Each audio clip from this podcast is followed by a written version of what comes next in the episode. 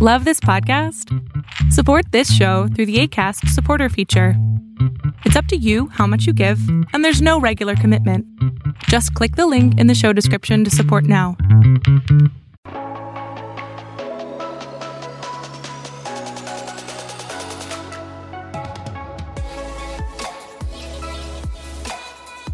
All right. Hello, happy people. I'm happy. I'm happy too. We just sitting here laughing at our beards in that video. Right. We're like, man, we some stand-ins right now. you know? Right? Look at my face. Yikes. you know. But such is life. Hmm. Anything uh, I love the way Lauryn Hill put it. You know, anything that isn't growing or changing is dead. Well, this isn't growing. Nah. No, actually, it is growing back. so we're still here. Absolutely.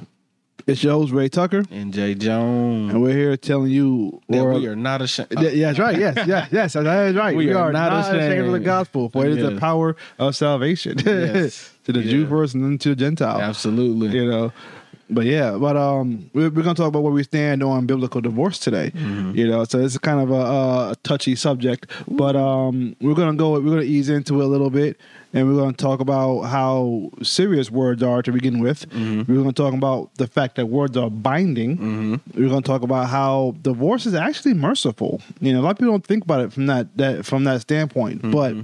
We're, we're gonna we're gonna clarify what, what we mean by that, All right? right. Please tune in Yeah. and listen and be patient. and we're going to talk about the options that have post divorce, and mm-hmm. then you know, or like three biblical options post divorce, and then redemption. Right. You know, but if you want, if you don't want to hold yourself to the Bible and to the lordship of Jesus Christ, do what you want. Do what you want to do. Do Doesn't matter. Go ahead. You know, we, we can't we can't hold you accountable above what you know your own level of submission. Right, Right. right, right, right, right. So let's go ahead and jump right into it because we got a lot to go over. You know. So Matthew 12, 35 through 37. This is a New King James Version. Mm-hmm. You know, a good man out of the good treasure of his heart brings forth what? Good things. Mm-hmm. And an evil man out of the- treasure, out of the evil treasure brings forth evil things. But I say to you that every idle word men speak, and that word idle means inactive, like mm-hmm. unemployed, mm-hmm. right? Lazy, useless, barren, mm-hmm. you know, slow. Every idle word they will give account of it in the day of judgment. For by your words you will be justified, and by your words you will be condemned. Right? Sometimes we think that actions speak louder than words, or actions are more important than words, and a lot of times they are. You know, I mean, th- you- you're going to see two different things going on in heaven when it comes to Judgment Day. One, you'll be condemned or judged or vindicated by your words, but also, you know, your actions as well. I think they're both synonymous, like they both go together. You know, Absolutely. I don't think I don't think one is over the other. I think they're both together. They have to line up. Absolutely, and they, they they go hand in hand. Jesus said, "Out of the abundance of the heart, the mouth speaks." So Yep. your your words indicate what, what's in your heart. But I have another one. I'm not adding the scripture, but I say, "Out of the abundance of the heart, your body acts." Yep. So yeah, Yeah. So moving on from there, we're talking about words of binding. All right. To take this one? yes. Numbers thirty, verse two. This is the New King James.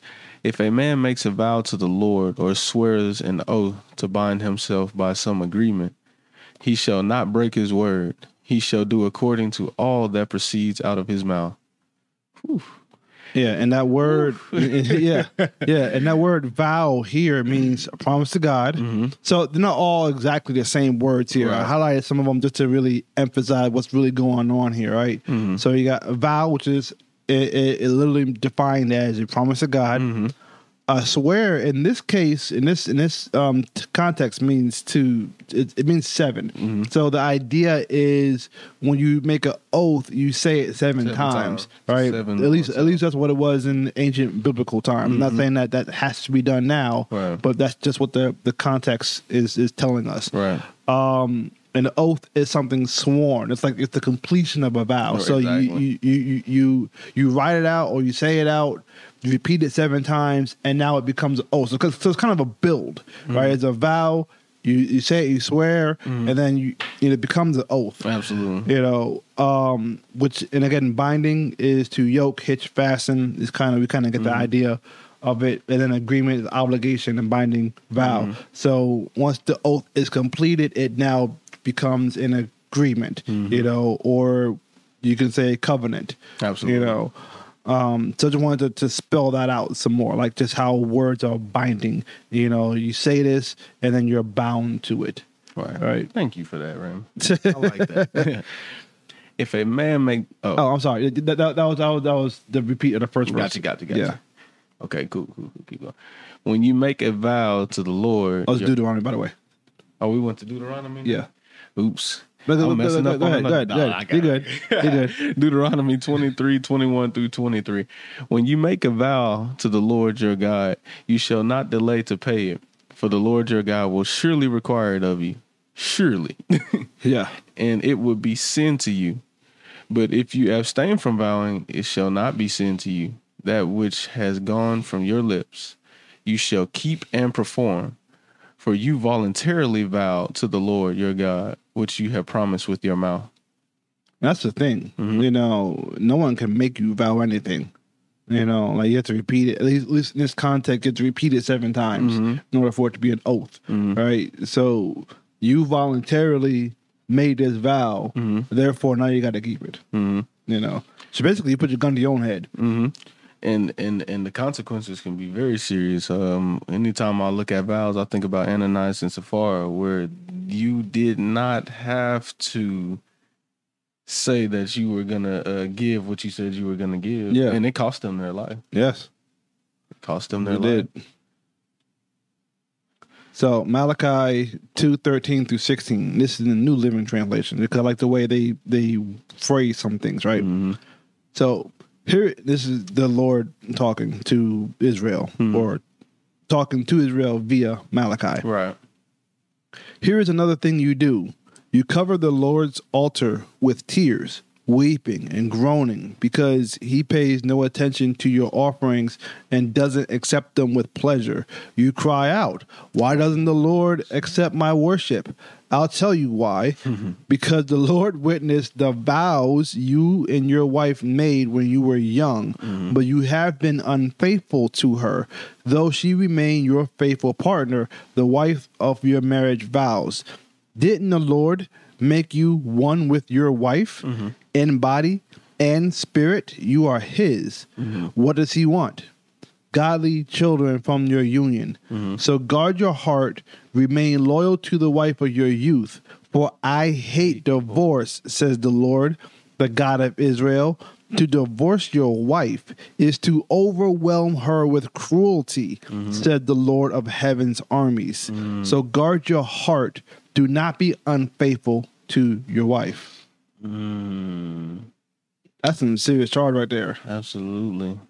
It it, it, it immediately um Peter is coming to my mind. First Peter chapter three, where it um says, um, husbands do not be harsh with your wife. It says live with her in an understanding way, uh, as a weaker vessel. So even there, it's not going to the extent of divorce, but at the end of that, he says, for the sake of your prayers. Yep. Here, their prayers are not being answered. Yep. Their offerings are not being heard because you're you can say in Peter that you're not being faithful even to the vows that you made because you vowed to love this woman. Yep. And as a believer, we are to love her the way that Christ loved us. Yes. And you're not doing that. Yep. And so how can you expect for the Lord to hear your prayers if you're not even treating your wife in the right way? And then to go further here is talking about divorce, which is what we're talking about. Yeah, I mean, even when you think about the father son model, right? Mm-hmm. And I mean, I only have one son, but mm-hmm. You know, if I had more than one child, mm. I already know that if my children, if one child is disrespecting the other child, then the child that's disrespecting is not going to get any favor. No. You know, you ain't getting no ice cream. No. You know, you're not you're not getting the Lamborghini I bought for you. You know, you know. You adopted? But uh, like like so yes, same thing right here. Like God not gonna hear your prayers if you're over here being cruel to your wife. Absolutely, absolutely, and and and he's holding you to that standard. You made a vow. Yeah. You need to make sure you take care of that vow. This is you you did this. This is your did this. responsibility. Exactly, You know. exactly. And then in uh, Matthew 19, 3 through 6, again, New King James Version, the Pharisees also came to him, testing him, and say, him being Jesus, Right. uh, saying, saying, Is it lawful for a man to divorce his wife for just any reason? And he answered, again, Jesus answered, and said to them, Have you not read that he who made them at the beginning made them male and female?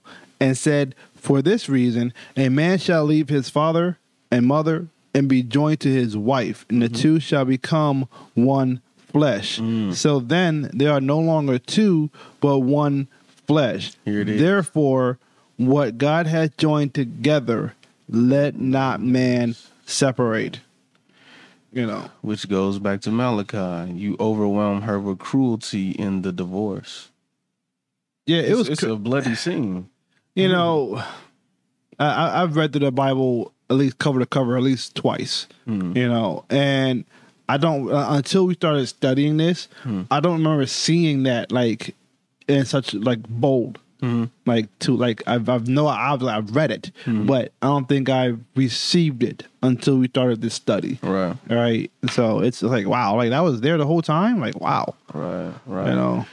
And and I think this uh this uh end point here, therefore what God has joined together, let no man separate, reinforces the Malachi that God hates divorce. Yes. You've been joined together through your vow. I hate the divorce. Yep. So moving on, let's talk about how divorce is merciful. I know people are trying to think like, how is divorce mer- like how, what? But um, so let's, let's show you. So again, Matthew nineteen seven, uh, nineteen verse seven through nine. New King Uh, New James King, New Version. King James version. You going to take it? Yeah, I got you. They said to him, Why then did Moses command to give a certificate of divorce and to put her away? He said to them, being Jesus, Moses, because of your hardness of heart, permitted you to divorce your wives. But from the beginning, it was not so. And I say to you, whoever divorces his wife, N- Now, interrupt you real fast. Mm-hmm. So I got the brackets here, right? That's because there's an exception clause, Mm-hmm. right? And the reason why I, I took that out just for now, we're gonna we're gonna talk we're gonna talk about that later in the episode. But I took that out because you need to read it in its entirety without the exception clause Mm-hmm. first, so you get a proper understanding what's going on. But uh, go ahead. but from the beginning, it was not so. And I say to you, whoever divorces his wife and marries another commits adultery, and whoever marries her who is divorced commits adultery. Yeah, but but do you see that though, like how it reads Mm-hmm. when you take out the exception clause, mm-hmm. because the exception clause is basically in this one, except in this one scenario, hmm. you know, everything else. Sometimes sometimes you got to read that like what is the meat of the text 1st mm-hmm. and then you go back and include okay, what about this one clause here, mm-hmm. this one scenario? So mm-hmm. you better read that way. So what Jesus is doing here is he's granting us mercy for our weakness. Mm-hmm. Right? When we hear the phrase hardened heart, most often we think of, you know, stone or some other dense material, but we really should think of a hardened heart as more like a dried out piece of bread or that that is stale and brittle. Being in a marriage is not for the faint of heart. I'll tell everyone that off the bat. Mm-hmm. You know, it's not all roses and and and, and fun times. Mm-hmm. But um and Jesus is granting mercy for our weakness, but also issuing a stark warning that although we might have the ability to get a divorce mm-hmm. and live separately, our words, that is our oath, are still spiritually binding us together. Mm-hmm. Therefore, if we marry someone else, then we commit adultery. Mm-hmm. You know, so this is what so Jesus is clarifying mm-hmm. the law to us. All right. You know, he never. It's important to note that he never actually outlawed divorce. No. You know, because that would have been a perfect time for him to say, you know, thou shalt not commit divorce. The eleventh commandment. Yeah. Yeah. You know, that that would have been an easy moment for him to right there say, nope, never get a divorce. Mm-hmm. You know, that's not what he's saying though. Mm-mm. You know. So that's that's how we arrive at that conclusion that divorce is merciful. Mm-hmm. Um yes. So yeah, kind of forgot, forgot the other slide I had here. Oh, so yes. that he never never actually di- forbid divorce. Mm-hmm. Um but yeah, here's, here's, here's, here's, the, here's, here's the key thing right here. We already established that the Lord hates divorce. and Jesus clarified the purpose for marriage. Yes. All right. This is not an oversight. Right. So we arrive at this conclusion that divorce is merciful is a merciful concession for the weak weakness and brittleness of our hearts. Mm-hmm. Right. So Jesus is granting us mercy. And here's the real thing, because we can't keep we, we can't keep the commandments. He already showed us that all throughout Israel. Right. So if we can't keep the commandments, we can't keep vows that we say for ourselves. Mm-hmm. Like it's it's highly unlikely for us to be able to keep a vow.